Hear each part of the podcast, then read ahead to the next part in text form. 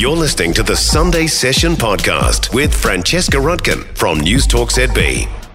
Entertainment time, and Steve Newall, editor at flicks.co.nz, joins me now. And gosh, it's a busy time of the year, isn't it? There's a lot being released at the cinemas. Absolutely, and it's great to come in packing a whole bunch of recommendations at what feels like kind of the business end of the year. Awesome. Now, I have not seen Godzilla minus one, but I am very keen to. This looks really good. Yeah, this is a superior blockbuster that's sneaking in right at the end of the year.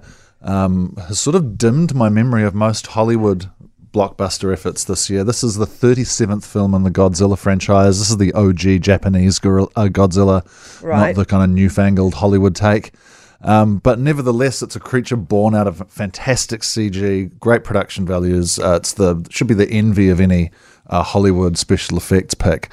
Um, but what makes it really tick is it's, it's set in the immediate aftermath of World War II.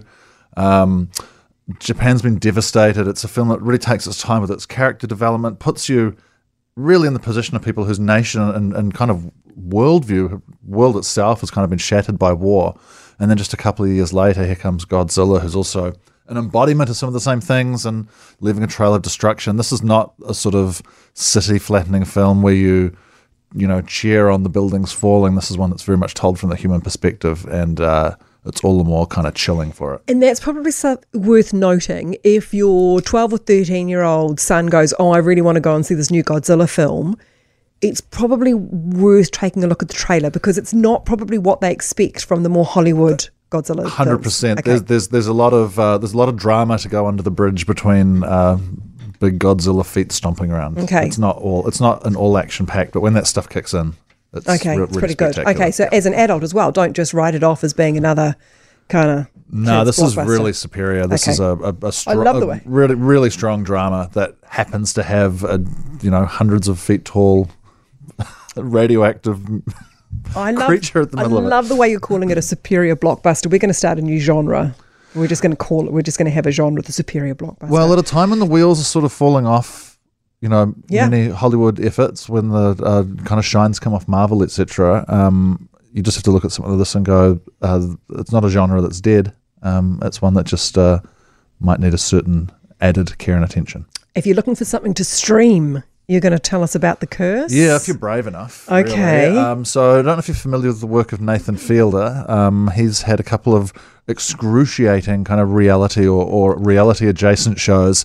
Nathan for You, where he allegedly helped small businesses get back on track, and The Rehearsal, where he allegedly helped people prepare for difficult moments in their life, but right. ended off going in some utterly bizarre direction.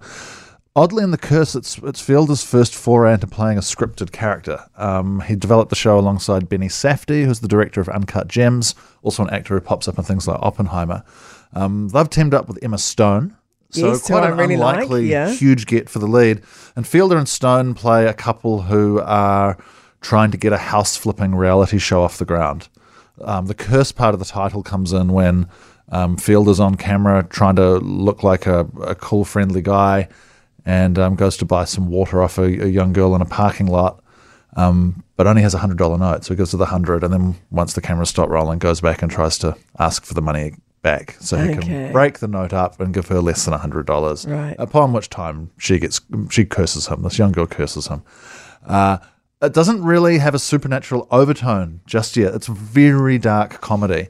Um, and Fielder's uh, foray into acting is kind of made better by, if you know his work, that really feeds into this because there's a kind of layer where maybe not being the best actor actually really suits his character. Who's kind of a all you know all front um, and and very untrustworthy. Stone's great. She um, has to do a lot of heavy lifting alongside someone that doesn't Right.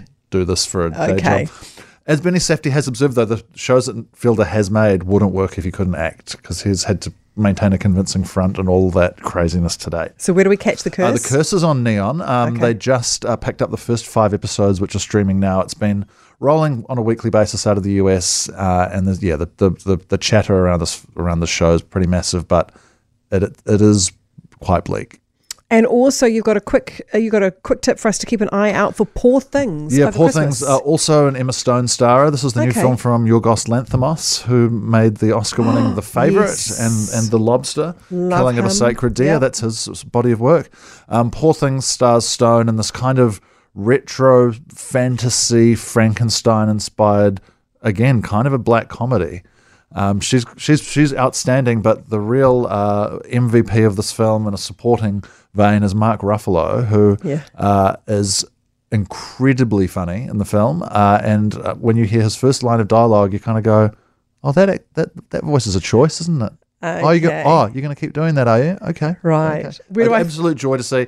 This is on general release on the first of Jan, but I have spotted that there are some advanced screenings starting from Boxing Day, depending on where you are around the country. that's in the cinemas. Poor things, definitely catch this one over the break.